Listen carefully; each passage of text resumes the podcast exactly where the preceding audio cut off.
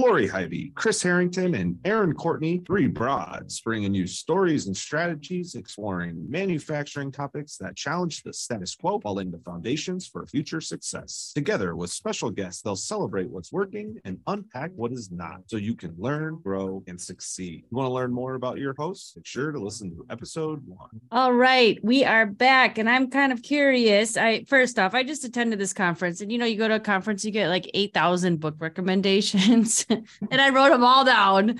Um, I don't think I'm gonna read them all, but I'm just curious. What are you guys reading right now? Anything interesting? Yes. Yes. Yes. Okay. I am reading something very interesting. It's kind of mind blowing. It's called God, Human, Animal, Machine. And it is an existential exploration of AI through a critical theology lens. And if that sounds like a heavy read, it is. I had to sit down a couple times just because my mind was throbbing with um, all of the information, also just the uh, the concerns and the implications of what we're about to uh, be going through existentially as a human species. So that's my read. A little light reading. Recommend it to everyone. I just gotta say, I, was like, I'm not gonna talk about AI this show. I know. then you bring that up. I, you know what? I, I had in my mind, I was like, uh, we're doing too much AI. Everybody's doing too much AI, but I, it is literally what I'm reading. And the crazy thing is, let me throw this at you.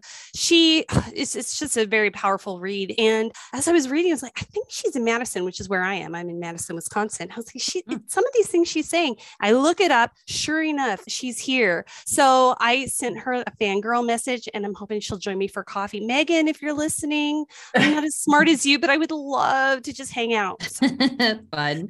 Oh, you'd have a great conversation. You're gonna have to tell us how you like the book when you finish it. Sounds like it's it's pretty deep and and important at the same time. So It is. It is. It's, Mhm. it's really profound. It's over my head, but I think it's important to, go there, you know. So, yeah. Kris, what about you? I am reading and listening to They Ask You Answer by Marcus Sheridan. Mm. I've been consumed with this book since I purchased it. So I read the introduction and then like the first three chapters immediately. If I would have had time the entire day to read the whole thing, I would have at, at one time because I thought it was that important for me. Um, then I had a conference to go to. I purchased the book on Audible so that I could listen to it in the car. And I'm I listened to it again when I was mowing the grass Wow. over the weekend. So I am like really consuming everything in this book and now trying to make it very actionable for our team. So Oh, highly recommend it. Highly. very cool. I've heard really good things about that book from a number of people. Yeah. Um, it's definitely I gotta add it to my reading list, but yeah, again, you go the to a eight conference thousand. and You can make your own book out of your book. I know, recommendation I know. So um, I haven't been reading as much as I want to be, but I keep buying all these books that I keep hearing about. So I have to change that habit, obviously. Um, but the one that I kind of highlighted and put a couple stars next to at this conference is called Buy Back Your Time, Get Unstuck, Reclaim Your Freedom, and Build Your Empire uh, by Dan. Martell. I'm, um, I don't know, just the context around the conversation and the recommendation to read this book was something that really got me intrigued. So, um, Ooh, yeah. Well, our guest today is gonna is gonna have some good tips and advice in that arena for us. So this is I, I good. this figured, is I good. figured. yeah, absolutely. Well, I'm going to introduce our guest, Gregg Potter, today. So let me do an introduction before we formally welcome him. Um, so, Gregg is an inter- international collaboration coach and the founder and CEO of Project Connect, a marketing and logistics firm in Madison, Wisconsin. So, Erin, he's right next door. Hey, uh, you can come to coffee with me and Meghan. There you go. You're formally invited, Gregg, as soon as Meghan responds. He is uh, he has worked in the restaurant industry as a general manager, district manager, and consultant with a good amount of time spent at Starbucks in Los Angeles. I am a huge fan of Starbucks. I also support all local coffee shops as well, but I will tell you that um, Polly picks up a, Starbucks every day when she goes to the grocery store. So I'm just a huge fan of everything Starbucks. I love what they built. Uh, sorry, I know some people are against that, but I am a huge fan of Starbucks. And I'm sure that there was a lot to learn in working with Starbucks. Um, Gregg uses his experience and training as a facilitator, a futurist, and conflict resolution mediator to support executives and organizations as a collaboration coach. This work deconstructs collaboration and finds the best ways to lead and design the work to be more efficient and create more impactful results. Gregg has a BFA in theater performance from the University of Nevada, Las Vegas, and a master's in public service from the Clinton School of Public Service. And Gregg Potter is my cousin. So very proud oh, and honored to have him on the show today. Welcome to the broadcast. Gregg. Welcome, Gregg. Thank you so much. You. And I think it's so cute that Erin even thought I was invited. I already invited myself while I was sitting here with Rain. I'm like, I will also go to that coffee date. Thank you very much. It's going to be amazing. Maybe we should record it, Gregg, and we can make our own podcast out of it. Oh my gosh, I, am already in love with it. Okay, Fantastic. let's do it. Okay, we're going to do it. We're going to do it. Well, you oh. know, it's oh. so interesting because I, you know, when we first recorded the three episodes that we did together, mm-hmm. when I was talking to Gregg about all the work that he does on collaboration, it reminded me of episode four when we talked about co-opetition. Yes. Yep. You yep. remember that? Right. So yep. oh yeah. I, I was really thinking about collaboration and co-opetition and how they kind of are in the same vein. So anyway, Gregg, yeah. what does uh, a collaboration coach do? Can you tell us? Yes. First, I need to go back to the episode. The three of you, I have to like gush a little bit. I'm a big fan. I've listened to many episodes. Yes, um, let's hear it. And and it's yeah. So what you're doing is very unique, and it is bringing out strains of information that not a lot of people are talking about. So thank you. Cool. Okay, I'll go back to what is a what does a collaboration coach do? Essentially, it is to get collaborations more effective and more impactful. Uh, that can be done either if we're working directly with a CEO or someone in the C-suite and having those coaching conversations of like, okay, how did this go? Uh, where's your ego in this? what's going on and then the, and you know and practicing going back while also learning my framework of collaboration which is the life cycle of collaboration mm-hmm. the other way is actually bringing a collaboration coach on as a contracted employee for a while and working side by side as a facilitator and coach to the entire collaborative team okay so that oh. can look like facilitating meetings while also holding the team accountable to this is work time this is not question and answer time like this is when we're trying to get this portion of the goal or the objective finished so then we can all come back and assess where we're at uh, this also is leadership development, facilitation skills development, uh, and working conflict resolution into the culture of the collaboration, which often will, you know, bleed into the company's culture. Uh, mm-hmm. But sometimes these collaborations are multi-company or multi-organization collaborations, mm-hmm. where uh, then it really gets tricky. Or collaborations that have collaborations in them. Starting to lose me. Manu- a Matryoshka doll of collaborations. Uh, just a real quick clarification question. What I'm hearing from you, and tell me if I'm right, is that a collaboration coach differs from a facilitator in terms of accountability and your ability to insert yourself a little bit more into the process. Is that is that right? Completely.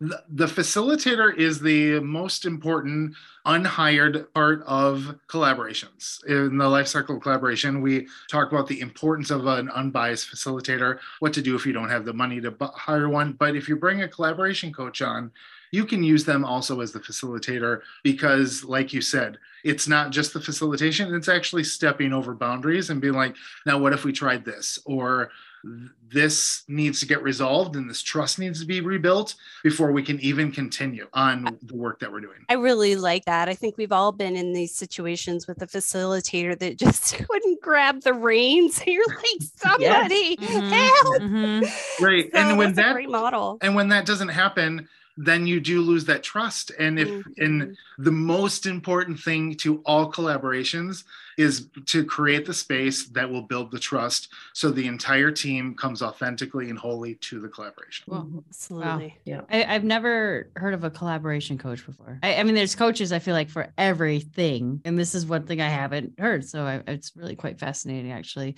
Mm-hmm. Um, I'm curious. So, how does this tie into the manufacturing world? That, I'm sure you've got some examples to share, right? Oh yeah, oh yeah. Uh, there's a few things that a collaboration coach can specifically help with. Mm-hmm. And in the manufacturing world, there's two very big ones. One is focusing on silo mentality and bridging the silos and the communication between silos. Mm-hmm. Kris, you and I were at dinner one night. We talked big time about the yes. um, the uh, sales team and the marketing team. Yes. And you know, and how sometimes those two silos are not talking at all. And they are one of they are like together they're the most important part often of the collaboration. So yes. definitely that. And then um and then uh increasing productivity and that's through the communication barriers. And if we can create the space uh, make sure that everyone trusts and shows up authentically then we're going to increase productivity ultimately and build a bottom line. So when it comes to manufacturing those are the two pieces that i see the most. Yeah you know when you talk about silos that is something that almost every organization i've ever worked mm-hmm. with or been a part of myself we can all identify those or people can talk about them. They know that it's a constrained area uh, for you know getting pr- productive work completed. And not just productive but also really successful work. Something that i was thinking about when gregg was talking as well. Um, you know i was part of a manufacturing organization that had a corporate environment and then had divisions or subsidiaries. And so often so we we we will think about the internal organization structure a lot like sales and marketing which is a real obvious one. And i know this comes up in a lot of uh, materials that I read, but that division or subsidiary versus corporate or brand versus corporate, that is a huge area that could use a good collaboration and an unbiased facilitator to really bridge those gaps and, and make things more productive. Yeah.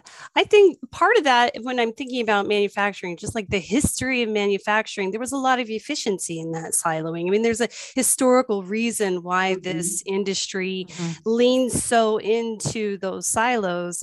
But as we all know, in a modern environment, that's what holds you back from really reaching the next level. And so I can see where a collaboration coach would help you just get out of that culture of siloing right? Mm-hmm. it's it's um bringing more to the table than just a, a process. It's actually an internalizing i would imagine. Do you see that happening with your teams gregg? Completely completely. I think of one client that was a bread uh, manufacturer, uh, a bread baker, but it was for a really like for a huge company they supplied the bread for. And those conversations of I mean, the CEO was just getting so irritated about having all these conversations. Like, but we're missing something. We're missing a positive deviant that's happening on this line, but it's not happening here. And how mm-hmm. can we bridge that? And and it's so important to slow it down uh, and I'm just gonna add this in with what Lori said. Yeah. This is this is brand new. No mm-hmm. one is right. really looking at collaboration coaches. It's a very very uh, infant new career to be taking that only a certain amount of people are talking about. So with it, with it being so new, just help us understand how it, the executive suite is entertaining these ideas. What are some of the questions you get um, from the C-suite when they're thinking about bringing a collaboration coach in? Definitely. Um, the the first one always goes. The most popular always goes to the space creation and the trust building. Mm-hmm. You know, if you especially if it's a huge company or it's a, like an RFP where one organization is right now like, why is this so important? We're not going to work with them all the time. Or they live their lives.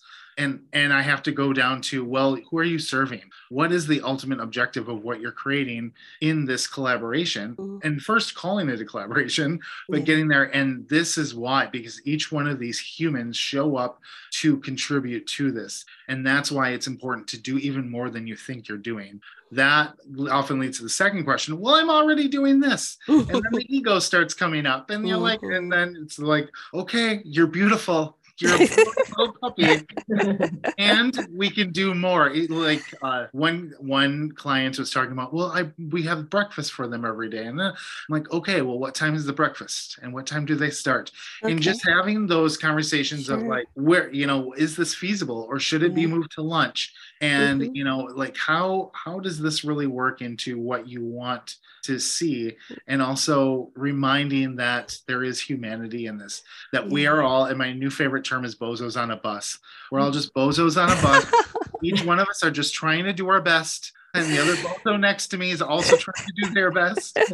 So um, that's a Natasha Lyonne quote. I can't take that for myself. So. Oh, she's awesome. Oh my gosh, I love her so much. And then and then it often because it's the when we start a collaboration, we always have to start with the self. It's so important that each person shows knows how they're showing up to it. And when it comes to the C-suite, when we start doing that work, then there mm-hmm. is a mm-hmm. dismantle of the ego where it's, mm-hmm. am I not the right person for this job? Am I? am, is the problem me? And then mm-hmm. that is a be- that's a beautiful place to be because then we can have real change happening because that person is the right person. They were hired to this job. They were brought on. They have, mm-hmm. you know, like we have to scoot the imposter complex out of the way and yeah. really find out what that's mirroring in that yeah. have those conversations so when that change happens with the c suite then you can really see it changing with everyone else. Wow, that's heavy work. That's and, awesome. Wow, yeah. I feel like this is something that the merger and acquisition world needs a lot of because mm-hmm. I see so many companies just merge without thinking about all of the little things that have to happen to create a cohesive team so that everyone can get on the same page again, you know, running efficiently. Is this something um I mean, have you seen that the collaboration coach kind of entering that space at all? I actually um one of my really good friends who lives in Scotland was in Cape Town when I was just there.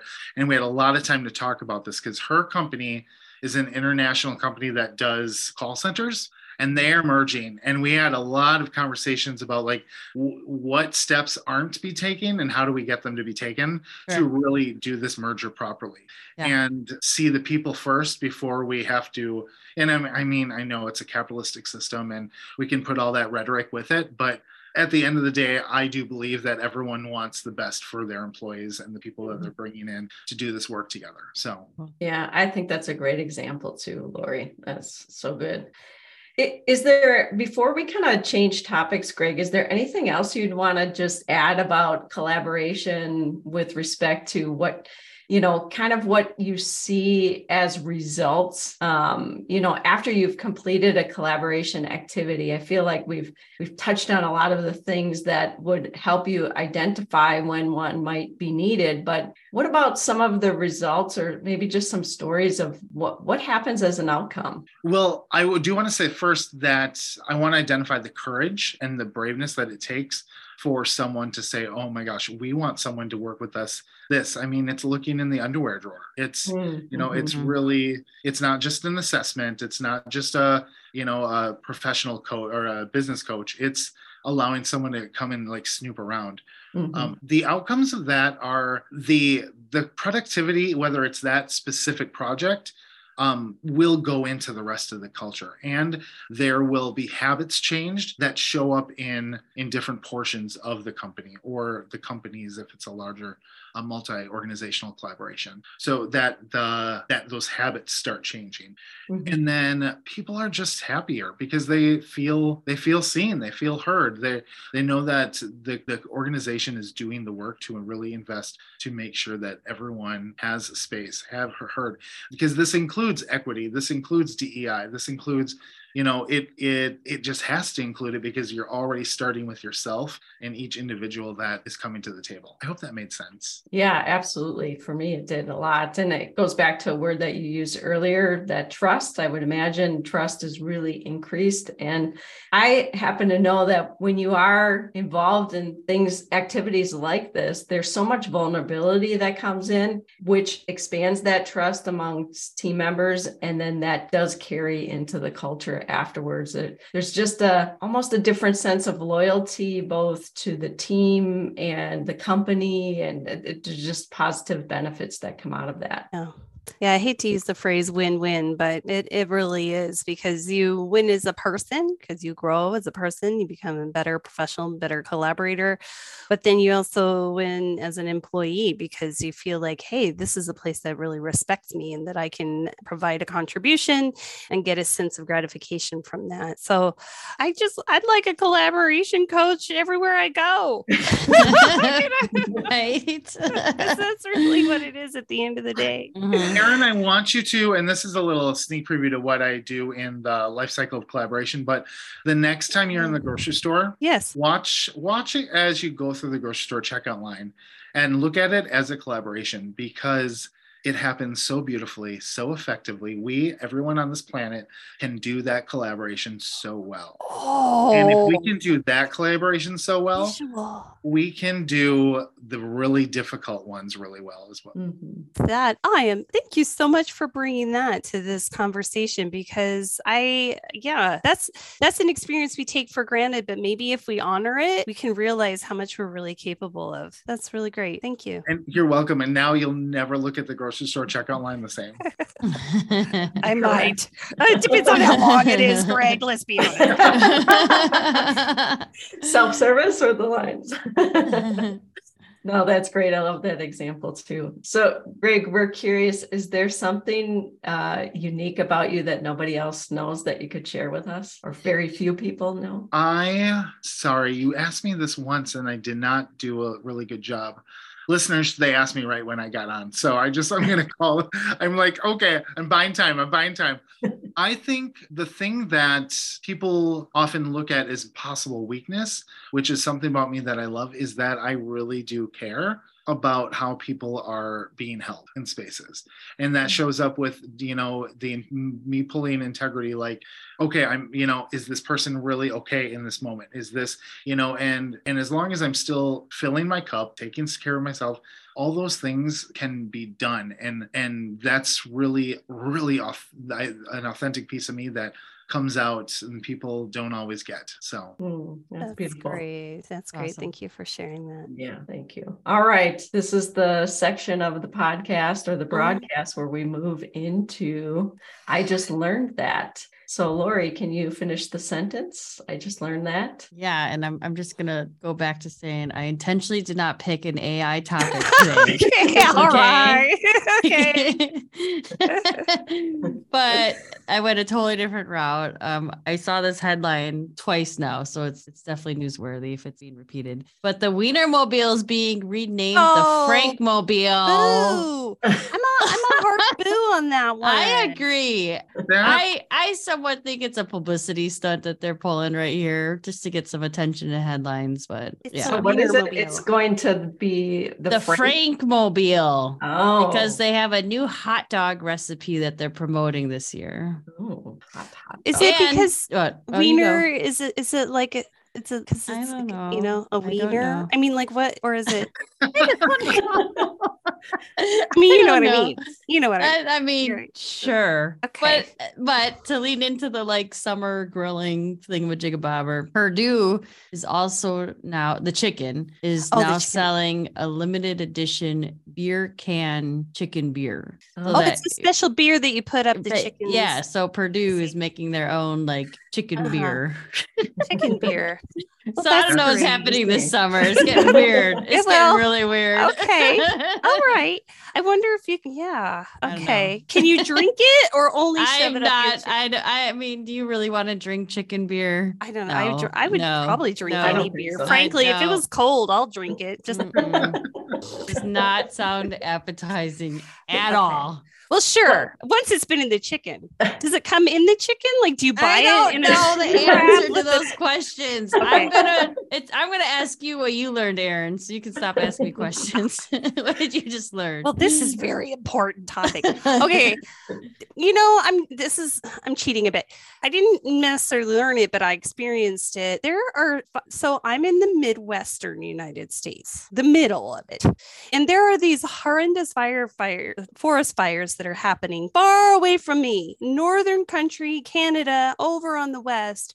And my air quality is crazy. And it's just, I feel like I'm learning in real time. Like, first of all, how much of an impact forest fires have just on Mhm. air quality. And then just the all the different things I've been thinking about, like how it bends the light and the sun is orange, how it cools the temperatures. And um, so yeah, I'm just kind of contemplating that a lot. My husband might say I'm obsessed, but you know, it's different. I'm learning. I'm learning. Okay, You're Kris. always learning. I'm always learning. Yeah. What about you? I, I just I did have a question about the Wiener Mobile first.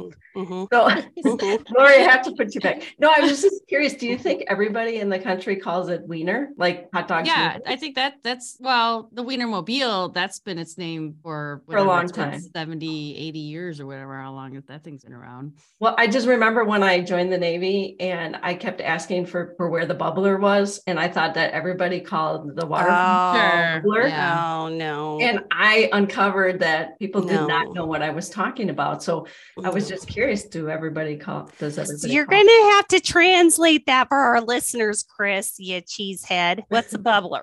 A bubbler is a water, a water drinking fountain. Drinking fountain. Where we get, Uh-huh. we press yeah. the button and we get the water, it flows and we drink it. That that's a bubbler here in It's a Wisconsin. bubbler. Okay. Well, right. yeah. I think we should say wiener a few more times, though. I just wiener, wiener, We'll just wiener, keep it wiener, inserting wiener. wiener. Okay. Yeah. My All right. Make- I'm I done. don't know sure what's we worse. have some AI, hashtag. I. Oh god. Okay. Wiener. AI wiener. Okay. All right. I just Gregg, learned. I'm sorry. I love it. I just It's- so learned- I have questions too. So don't Oh, no, Don't stress. ready. I'm, I'm gonna go back to AI for all future episodes. we should ask AI. Let's ask G- ChatGPT. Um, oh, oh, oh, this Oh, is good. This is a clip. Pull the I- clip, the wiener clip. Okay, Gregg. Well, oh, Oh. I, you haven't heard what I. I was like, I don't think Kris shared hers yet.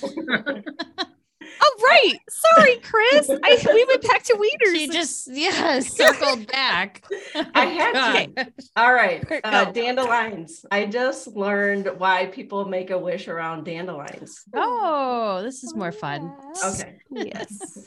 Better So- wieners. If you can blow all the seeds off a dandelion with a single breath, Mhm. then the person you love will love you back. Oh, fun. There are so many dandelions in my yard that I had to uncover. Why do we wish? Why do we tell children to wish? And I, I really just didn't know. So I thought I would Oh. learn that before this episode. Fun. Oh, that's lovely. Much better than the wieners. All right. Um, I think I'm being cynical. I'm like, okay, Dandelion, let's talk about the wieners again. Because now the, sto- the Oscar Mayer Wiener song's in my head, of course, and I'm not going to sing it just in case. Right. But um, it's attached. It's all the branding. So marketing wise, I'm like, why is it? Why are they doing this? I don't see. Like, are they going to Frankfurter? You know, like anyway. Now going to the beer can chicken, I just have to say this. I'm shocked that actually that a, a brewery like Miller or you know one of the You're smaller Good trashier point. like right? uh, Yes. the trashier breweries, like the small. no, I mean when we were, you know, freshmen in Okay. college, Natty Ice, you know, like if Sure. they would have thought of a beer can chicken or a beer can for the chicken, it would have been top notch. Anyway, Yeah. Yes. Um, Good thinking. Mhm. What I learned recently is there is this plant. It is called the desert skeleton. Uh, there's a more pro- appropriate word, but this little ugly plant can live up to 2,000 years, and it looks like it's dying. It looks like it's constantly dying. And I learned, yeah, that it can live up to 2,000 years. Wow. It was just- is it? It is it a big plant? It's- Sometimes it, it, it has tentacles and it will grow out, but the ends of them are always brown. It's very, yeah. And I was, yeah, I was recently in the desert and it grows in the Karoo of South Africa and Namibia. And yeah, and I'm like, this is an ugly plant. It is That's durable. the secret to immortality. I'm googling it right now, and I have like bones, like a skeleton bone, laying on the sand in the desert. Oh, so no. that's that's not. I'll find it and I'll email it to all of you so you can see yeah, it. Put it in no, the that's- show that's notes. We'll put a Yeah, big yeah, one yeah, in the once show notes. Yeah. sure. I think we need to study that for longevity. Maybe longevity. it's I mean it's early life. It's really pretty though, and maybe maybe the one that you saw was like a thousand eight hundred years old. Mm. The one I Because, saw right? was was a thousand eight hundred years old, uh, and even the young ones were not that pretty. but I'm impressed though. I'm so impressed by this plant. Like, way to go. Like tenacity to not die. Right? It- yes, indeed. I wonder when it reproduces. Does it wait until like it's a thousand years old to have little skeleton desert babies, or does that happen earlier? And it's when's I will. I'll. I'll send you the Wikipedia page as well. perfect. I I feel wow. You know, I always feel like I'm a smarter person when we're done with this podcast, but today PhD level going on here. Thank you, all of you. All right, we all graduated here. Excellent. Well, Gregg, um, could you please tell our audience how they could uh, reach you if they wanted to reach out to you after listening to this? Yes, yes. Uh, my website is ggpotter, P-O-T-T-E-R dot com, G- GG Potter. Uh, you can also find me on all the socials at GG Potter. And my email is Gregg, two G's, G R E G G, well, technically three G's, at project, K I N E C T dot com. So I'm pretty, I'm pretty easy to find. Uh, yeah. All right, wonderful. Thank you so much for being here. I personally love you. Uh, it is the first time I got to interview a family member for our broadcast. Fun. Yay, Thank I you love for it. being that. Yes. Thank you, ladies. Thanks. I'm gonna go to your family reunion. I'm. I. You guys are awesome. I can only imagine what the entire crew looks like. You must be great. Please come. All right. Bring the whiskey. All right. This is three broads wrapping up. Reach out. We want to hear from you. This wraps up today's broadcast. If you're looking to shake up the status quo at your organization or just want to connect with these broads, visit mfgbroadcast.com. Contact Lori Highby for your strategic digital marketing initiatives. Contact Kris Harrington for OEM and aftermarket digital solution. And contact Erin Courtney for web-based solutions for your complex business problems. We've got a great offer specifically for our listeners. You can find more information about the offers and your hosts at mfgbroadcast.com.